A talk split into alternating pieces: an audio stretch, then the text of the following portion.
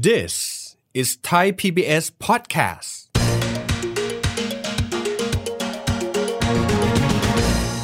มีการกำหนดราคากลางสูงกว่าความเป็นจริงตั้ง20-25%พอประมูลได้ไปแล้วเนี่ยเออเงินมันหายไปไหน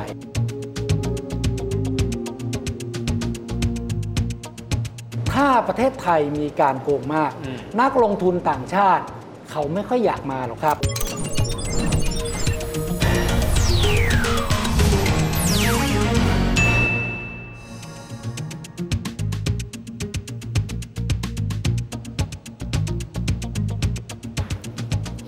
วัสดีครับท่านผู้ชมครับ ยินดีต้อนรับเข้าสู่รายการเศรษฐกิจติดบ้านนะครับ รายการที่จะทำให้ท่านผู้ชมมีความรู้สึกว่าข้าวเศรษฐกิจนั้น ไม่ไกลตัวอีกต่อไป หัวข้อที่เราจะพูดคุยในวันนี้ต้องบอกว่ามันเป็นส่วนหนึ่งของสังคมไทยมายาวนานแล้วครับถึงแม้ว่าเราจะพยายามกำจัดมันมายาวนาน แต่ดูเหมือนกับจะไม่ประสบความสำเร็จเลยนั่นก็คือเรื่องของคำว่าคอร์รัปชันนั่นเองนะครับวันนี้เราจะมาคุยในเชิงมิติทางเศรษฐศาสตร์กันบ้างนะครับว่าคำว่าทุจริตคอร์รัปชันจริง ๆ แล้วหลายคนบอกว่ามันเป็นต้นทุนที่ใหญ่มากๆ สำหรับการทำธุรกิจของภาคเอกชนในประเทศไทย และสำหรับระบบเศรษฐกิจในการที่จะเดินไปข้างหน้ากันด้วย วันนี้เราจะมาคุยกันนะครับว่าผลกระทบที่ว่าถึงนั้นน่ะมันหนักหน่วงสักขนาดไหนกันบ้าง รูปแบบของการคอร์รัปชันที่อาจจะมีความหลากหลายไม่ว่าจะเป็นหัวประมูลก็ดีทุจริตเชิงนโยบาย การหยอดน้ำมันเจ้าหน้าที่แบบนี้ก็ดีนะครับ แต่ละส่วนมันมีกลไกของมันอย่างไร วันนี้พูดคุยประเด็นนี้กันนะครับ กับเลขาธิการองค์กรต่อต้านคอร์รัปชันประเทศไทย ดรมานะนิมิตมงคลครับ อาจารย์มานะสวัสดีครับ ครับ สวัสดีครับดรวิทย์ครับ อาจารย์ครับ หลายคนบอกว่าการทำธุรกิจนี้จริง ๆ แล้วต้นทุนก็เยอะอยู่แล้ว พอมาเจอเรื่องการทุจริตคอร์รัปชัน มันทำให้มีต้นทุนในการทำธุรกิจเยอะ เศรษฐกิจแทนที่จะเอาทรัพยากรไปพัฒนาก็ไปไม่ถึงไหน อยากให้อาจารย์อธิบายให้เราเห็นภาพสักนิดนะครับว่าต้นทุนซึ่งมันเป็นภาระหนักหน่วง ซึ่งไม่ควรจะเกิดขึ้นนี้มันเป็นยังไงบ้างครับในว่าครับเราประเทศไทยเนี่ยมีการจัดซื้อจัดจ้างนะครับ ปีหนึ่งอยู่ที่ประมาณ 1.5 ล้านล้านบาท อันนี้ปีที่แล้วนะครับเอ่อประเมินกันว่ามีการโกงกินอืมจากการจัดซื้อจัดจ้างเนี่ยเฉลี่ยประมาณสักโอ้โห20%นะครับตรงเนี้ยเรื่องจัดซื้อจัดจ้างอย่างเดียวเนี่ยเราจะสูญเงิน ให้กับพวกขี้โกงเนี่ยปีละประมาณ 2-3ล้าน2-3 ล้านบาทเป็นอย่างน้อยแล้วนะครับแล้วถ้าคอร์รัปชันอย่างอื่นๆล่ะ มันจะส่งผลกระทบไปถึงไหนอืมอันนี้จะจะลองมาเรียบเรียงให้ฟังนะครับครับ อย่างเช่น ในเรื่องการออกใบอนุญาตอนุมัติที่ต้องจ่ายสินบนกันนะครับ หรือเรื่องการวิ่งเต้นเส้นสายการซื้อตำแหน่งงั้นเหล่านี้มันยังมีอีกหลายหลายรวมๆแล้ว มันจะมีเอ่อเงินที่ถูกดูดออกไปจากคนโกงคอร์รัปชันเนี่ยนะครับ ประมาณ 4-5 แสนล้านบาท เป็นอย่างน้อยต่อปี4-5แสนล้านบาใช่ท เอามาดูในชีวิตประจำวันกันดีกว่าครับ นะครับ เราก็เห็นนะ ทุกวันนี้พ่อค้าแม่ขายเนี่ยจำนวนมากเลยเนี่ยนะครับ ต้องมีการจ่ายเงินร้อยสองร้อยบาทอืมในการขายตรงโน้นตรงนี้นะครับ ให้กับเจ้าหน้าที่ เราดูรายการทีวี เราจะเห็นพ่อค้าแม่ค้าเนี่ยให้สัมภาษณ์กันอย่างนี้นะครับครับ เอ่อเราได้เห็นคอร์รัปชันแปลก ๆ ที่ ทำโดยเจ้าหน้าที่ด้วย ผู้มีอิทธิพลด้วย คือเรื่องลอตเตอรี่ ราคาแพงขายเกินราคาอ่าฮะ อ่าตรงนี้อย่าบอกว่าไม่มีคนของรัฐรู้เรื่องนะอืมอ่าผมผมคนหนึ่งละไม่เชื่อไม่ทราบว่าดรวิทย์หรือคนอื่นจะเชื่อหรือเปล่าอือฮึ นะครับ อันนี้เป็นเป็นตัวอย่างที่เราเราเห็นได้นะครับ เด็กจบใหม่เนี่ยพอจะทำงานโดยเฉพาะยิ่งในต่างจังหวัดในองค์กรปกครองส่วนท้องถิ่นนะครับ ต้องมีการซื้อตำแหน่ง พอจะขอย้าย ย้ายจากเทศบาลหนึ่งไปอยู่อีกเทศบาลหนึ่งย้ายข้ามตำบลข้ามอำเภอข้ามจังหวัด ต้องมีการจ่ายเงินจ่ายทอง คุณจะคุณจะเลื่อนตำแหน่ง แทนที่จะใช้ความรู้ความสามารถจริง ๆ คุณก็ต้องมีการจ่ายเงิน ตรงเนี้ยทำให้ความสามารถของคนเนี่ยมันเปลี่ยนไป เอาละถ้ามาดูเรื่องเกี่ยวกับเอ่อต้นทุนทางเศรษฐกิจของเราโดยตรงนะครับ ถ้าประเทศไทยมีการโกงมากอืมนักลงทุนต่างชาติ เขาไม่ค่อยอยากมาหรอกครับอืมวันเนี้ยสิ่งที่เราได้ยินเยอะก็คือพวกเมกะโปรเจกต์ในบ้านเราครับเป็นเมกะโปรเจกต์เวลาเปิดประมูลบอกเออจะเปิดประมูลแบบ international bidding คือให้ฝรั่งต่างชาติคนจีนคนญี่ปุ่นคนอิตาลีมาร่วมประมูลได้ แต่พอไปเขียนสเปคข้างในจริง ๆ เนี่ย ไปเขียนสเปคว่าคุณจะต้องเคยมีประสบการณ์ มีผลงานทำงานกับหน่วยงานของไทย คุณจะต้องทำงานประเภทนี้มานะเอออยู่ในเมืองไทย ตรงเนี้ยต่างชาติมันมาจริง ๆ มันมาได้หรือเปล่าอันนี้ใช่ไหมครับ อาจารย์ที่เรียกกันว่าล็อกสเปคคือระบุคุณสมบัติที่คนอื่นเข้ามาไม่ได้ ครับถูกต้องครับเอ่อการหัวประมูลเนี่ยอืมสิ่งที่เราเจอกันนะหลายหลายโครงการการสร้างถนนเนี่ยนะครับไม่ว่าจะเป็นเอ่อ วงเงินสัก 50 ล้านร้อยล้าน หรือโครงการพันล้าน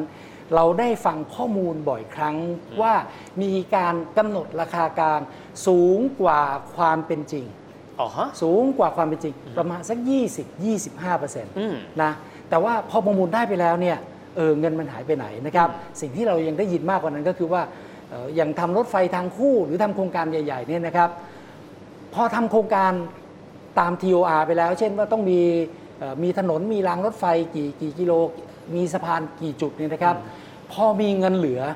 เขาก็ต้องหาทางเนี่ยไปทำงานเพิ่มคือทำยังได้ยังไงก็ได้ ให้เงินมันหมดไป ถ้าทำเพิ่มแล้วนะครับ เงินยังไม่พอก็หางบประมาณมาเพิ่มขึ้นอีก ตรงเนี้ยจะเป็นตัวอย่างให้เราเห็นนะครับว่าถ้าทุกอย่างมันตรงไปตรงมา เราจะมีเงินเหลือไปทำถนนเพิ่มขึ้นอืมเราจะมีเงินเหลือไปทำทางรถไฟ เพิ่มมากขึ้นนะครับในช่วงของโควิดเนี่ยอืมเราเราจะเห็นเลยนะว่าเฮ้ยขณะที่ประชาชนกำลังเดือดร้อน จะเป็นจะตายกันอยู่ คนขาดทุนเอ่อคนล้มละลายไม่มีจะกินจำนวนมากเลย แต่เราก็ยังเห็นว่าเจ้าหน้าที่ของเราเนี่ยหลายหลายหน่วยงานนะครับเอ่อมีการโกงนะซื้อไอ้ถุงแคร์เซ็ต หรือซื้อของที่ไม่จำเป็น ซื้อของราคาแพง แอลกอฮอล์หรือยากำยายาฆ่าเชื้อโควิด อย่างเงี้ยนะครับ เครื่องฉีดพ่นซื้อของราคาแพงๆอืมอันนี้คือความสูญเสียที่ประชาชนไม่ได้รับผลประโยชน์ และทำให้ประชาชนเสียโอกาสต้องเสี่ยงเสี่ยงเป็นเสี่ยงตาย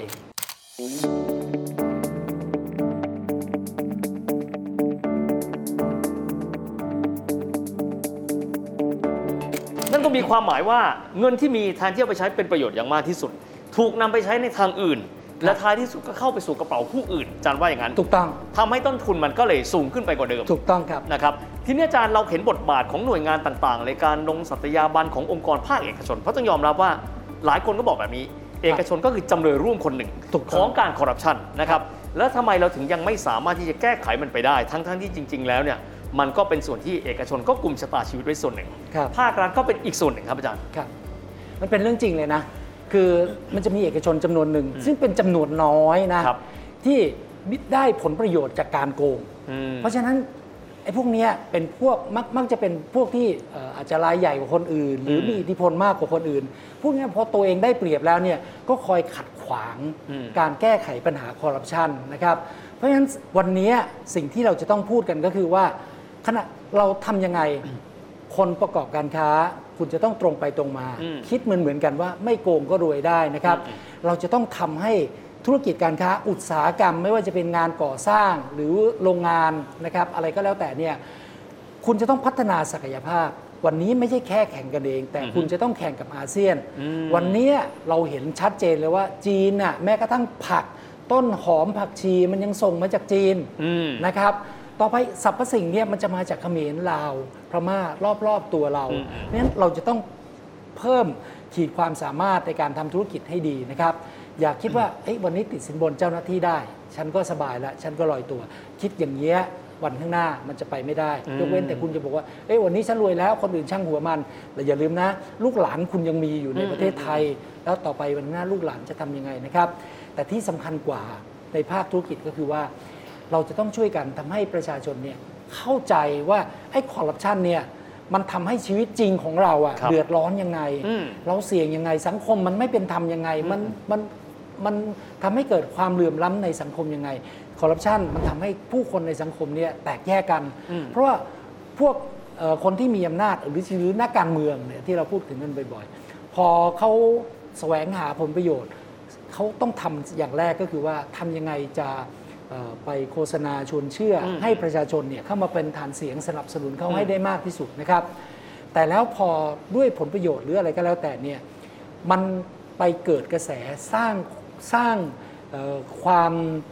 ความขัดแย้งทางการเมืองของผู้คนในสังคม ก็กลายเป็นต้นทุนของสังคมไปอีก ใช่ เพราะฉะนั้นตรงเนี้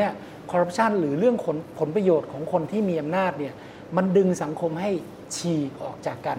ทำให้สังคมเนี่ยอยู่กันยากมากขึ้นเพราะฉะนั้นเราจะต้องช่วยกันแก้ไขก่อน ถ้าทุกคนนะครับเอออยู่กันอย่างตรงไปตรงมา แข่งกันด้วยความสามารถจริง ๆนะครับ เราก็จะเกิดความไว้วางใจกันในสังคม ในช่วงวิกฤตโควิดอีกขอขอยกตัวอย่างนี้อีกครั้งหนึ่งนะอือฮึเราจะเห็นว่าประเทศที่คอร์รัปชันน้อยอืมๆหรือที่เขาพัฒนาทางเศรษฐกิจแล้วอย่างทางในญี่ปุ่นอืมอืมอืมนะครับ ในสิงคโปร์ ในประเทศทางทางยุโรปทางสแกนดิเนเวียเนี่ย เขามีโควิดเหมือนกับเราอืมในบางช่วงเขาโควิดระบาดหนักกว่าเราหนักอีกกว่าเราอีก แต่เวลาเขาบอกประชาชนว่าทำอย่างนี้นะ ใส่หน้ากากนะกักตัวนะ เมื่อคุณเจ็บป่วยให้อยู่ที่บ้านให้ทำอย่างนี้ ที่โรงพยาบาลไม่มีเตียง เราจะเห็นข่าวว่าสังคมเขาค่อนข้างสงบครับอืมอืมขณะที่บ้านเราเนี่ยเพราะผู้คนน่ะเกิดความขัดแย้ง รู้สึกว่าไม่เชื่อผู้นำอืมไม่เชื่อข้าราชการ ไม่เชื่อหมอ ไม่เชื่อรัฐไม่เชื่อรัฐ เพราะฉะนั้นความขัดแย้งในสังคมมันจึงเต็มไปหมดครับ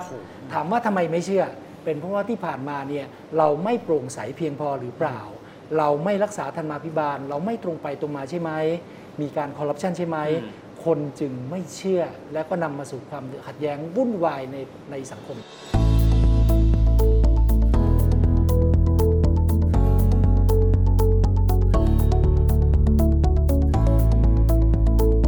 ความน่าเชื่อถือน้อยลงที่สุดแล้วก็นำไปสู่ความขัดแย้ง ซึ่งเป็นต้นทุนทางเศรษฐกิจเพิ่มเติมไปด้วย ถูกต้องครับ อีกอย่างครับอาจารย์ครับ โลกยุคนี้ยุคดิจิทัลหลายคนบอกว่าข้อมูลมีความโปร่งใสมากขึ้น และพลเมืองเอง มีความสามารถในการที่จะต่อต้านคอร์รัปชันได้มากขึ้น อาจารย์มองบทบาทของคนไทยในฐานะที่เราเป็นเน็ติเซนด้วยนะครับในการต่อต้านคอร์รัปชันนี้อย่างไรบ้างครับ โอ้โหในช่วง 4-5 ปีมาเนี่ยมีปรากฏการณ์ที่น่าตื่นเต้นมากเลยครับอือฮึเราจะเห็นว่าเอ่อ คนรุ่นใหม่นะ แล้วก็คนที่ใช้โซเชียลมีเดียมีการเอ่อแฉ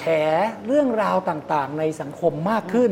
เราได้เห็นผู้คนเนี่ยชักจูงกันนะครับ ชวนกันออกมา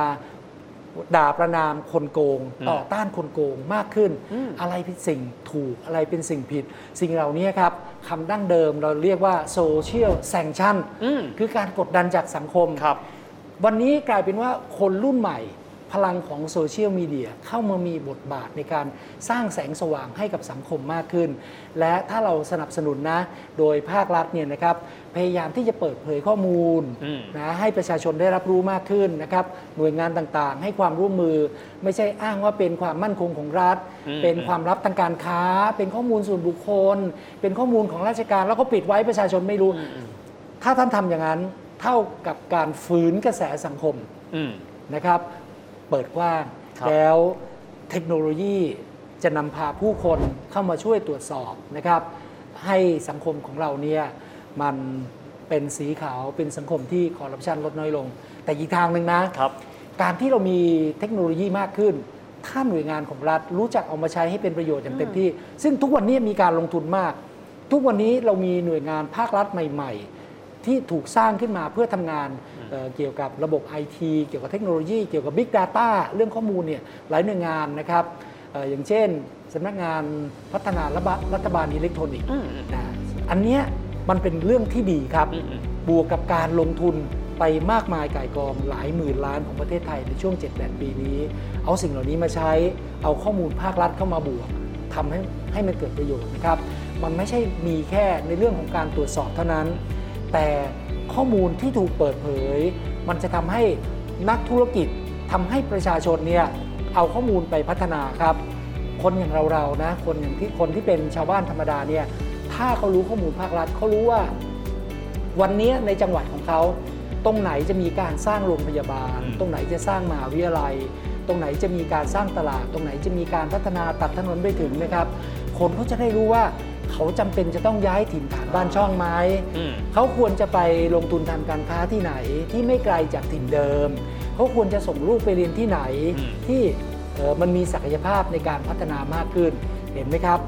การใช้เทคโนโลยี การเปิดเผยข้อมูล มันจะทำให้บ้านเมืองของเราเนี่ยทุกคนได้ประโยชน์ครับปากเอาข้อมูลเหล่านี้ไปประกอบตามการตัดสินใจได้ด้วยนะครับครับ เป็นช่วงเวลา 10กว่านาทีที่มีประโยชน์จากอาจารย์มากๆนะครับ เราได้เอ็กซเรย์นะครับ ได้เห็นถึงพฤติกรรมเรื่องของการคอร์รัปชันในบ้านเรากันด้วย รวมถึงสำคัญมากๆบทบาทของภาคเอกชนก็ดี ภาคประชาชนก็ดี รวมถึงเทคโนโลยีก็ดีที่สามารถที่จะมาช่วยผลักดันนะครับ ให้สังคมของเรานั้นใสสะอาดมากกว่าที่เคยเป็นแหมเมื่อสักครู่อาจารย์พูดถึงเรื่องข้อมูลแล้ว ต้องใช้คำว่าความพยายามในการปกปิด Data เดี๋ยวต้องบอกว่ามันก็เหมือนกับการปิดแผ่นฟ้าด้วยฝ่ามือเพราะฉะนั้น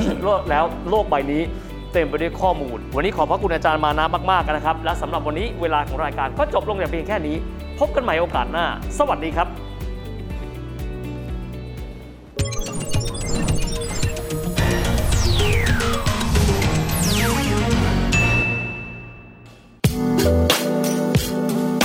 ติดตามรายการทางเว็บไซต์และแอปพลิเคชันของไทย PBS Podcast Spotify SoundCloud Google Podcast Apple Podcast และ YouTube Channel Thai PBS Podcast Thai PBS podcast. View the world via the voice.